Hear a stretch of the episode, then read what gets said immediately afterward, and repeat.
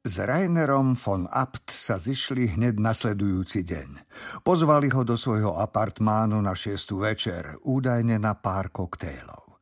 V skutočnosti ho však chceli vyspovedať ohľadom možnosti, že by im navrhol dom. Bol pekný večer, pod otvorenými oknami šumela až pliechala voda, ako by sa v nej prevaľovala nejaká veľká mačkovitá šelma – Lízel fajčila a popíjala drink na balkóne s výhľadom na zátoku svätého Marka a ostrov San Giorgio, zatiaľ čo muži zostali dnu, aby sa porozprávali. Všimla si, ako k nej von Abt z času na čas zablúdil pohľadom. Jeho záujmu však nevenovala pozornosť. Bol malý, tmavovlasý a so svojím boxerským výzorom vzbudzoval dojem drzého neotesanca, kým jej sa páčili vysokí a štíhli muži, ktorí sa v stoji aj v sede trochu hrbili, ako by ľuďom s nižším vzrastom robili ústupok. Presne ako Viktor. Muž dobrých vlastností, hodný obdivu. Je to v skutku zaujímavá ponuka, poznamenal von Abt, keď Viktor dohovoril – a náročná úloha. Čo je na tom také ťažké? Postaviť dom. Viktor rozhodil ruky, ako by chcel naznačiť, aké je to jednoduché. Možno by to bolo ťažké pre mňa, ale určite nie pre architekta. Keby ste ma požiadali, aby som vám navrhol auto, e, lenže auta navrhujete pre zákazníkov. Nemám pravdu? Možno nie sú všetky podľa vášho vkusu, ale splňajú ich potreby. No presne, súhlasil Viktor. A s domami je to rovnaké.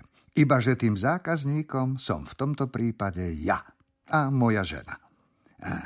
A práve to je problematické na tejto objednávke. Vy a vaša žena. My sme problematickí? Táto situácia vytvára problém. Vy chcete, aby vám niekto postavil dom, štyri steny, možno viac než štyri, a strechu. Dvere, okná, horné podlažie, suterén, všetky tie nezmysly. A okrem toho zrejme aj byty pre služobníctvo. Niekde predsa musia bývať. Isté. Lenže to by bola práca na zákazku.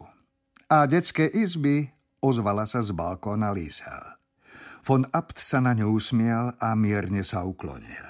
Detské izby, pokopiteľne. Lenže ja chcem vytvárať niečo iné, než len obyčajné budovy. Chcem vytvárať umelecké diela. Diela, ktoré sú presným opakom svoch. Chcem nimi zachytiť priestor. Oboma rukami ten priestor vyznačil. Bol rovnako neuchopiteľný a premenlivý ako vzduch, z ktorého ho vymodeloval. Skrátka, nepracujem ako nejaký remeselník na zákazku, či robotník vo fabrike, ktorý si vypočuje, čo chce zákazník a potom urobí, čo mu povedia. Ja realizujem svoje vízie z betónu a zo skla. Viktor pozrel na Lízel a usmial sa. Nevedela, čo v takejto situácii vyjadruje výraz na jeho tvári.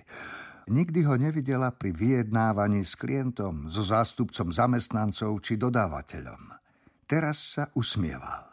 Pohodlne usadený v kresle, lakte opreté opierky, dlhé prsty spojené do striežky pripomínajúcej gotickú klembu, na perách sebajstý úsmev. Hm, tak mi ich ukážte. Mám vám ich ukázať? Áno, pripravte mi nejaké návrhy. Čo by ste radi vytvorili?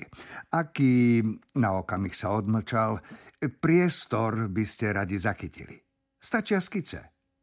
A ako by mu to napadlo až teraz, dodal. Pozemok sa nachádza na svahu. Dosť zráznom svahu. Je odtiaľ výhľad na celé mesto. Poznáte Brno? Asi nie. Pod kopcom je park Lužánky. Predtým sa mu hovorilo Augarten, ale názov sa musel pochopiteľne zmeniť. U nás má všetko dve mená. Jedno nemecké, druhé české. Tak to u nás chodí. E, predstavte si teda dom na hrebení dosť strmého kopca, pod ním zvažujúci sa terén a úplne dolu celé mesto ako na dlani. Nádherný výhľad. Pripravte mi nejaké návrhy. Von Abt bezmocne rozhodil ruky. Ale aký má byť veľký? Chýbajú mi podklady. Nemám žiadnu predstavu o tom, čo chcete. Rodinný dom, to som už predsa povedal. Domov pre mňa, moju ženu a časom aj pre naše deti. Povedzme, usmial sa na Lízel, maximálne tri. Hm, a plocha? Dajme tomu 300 štvorcových metrov. Niečo mi nakreslite.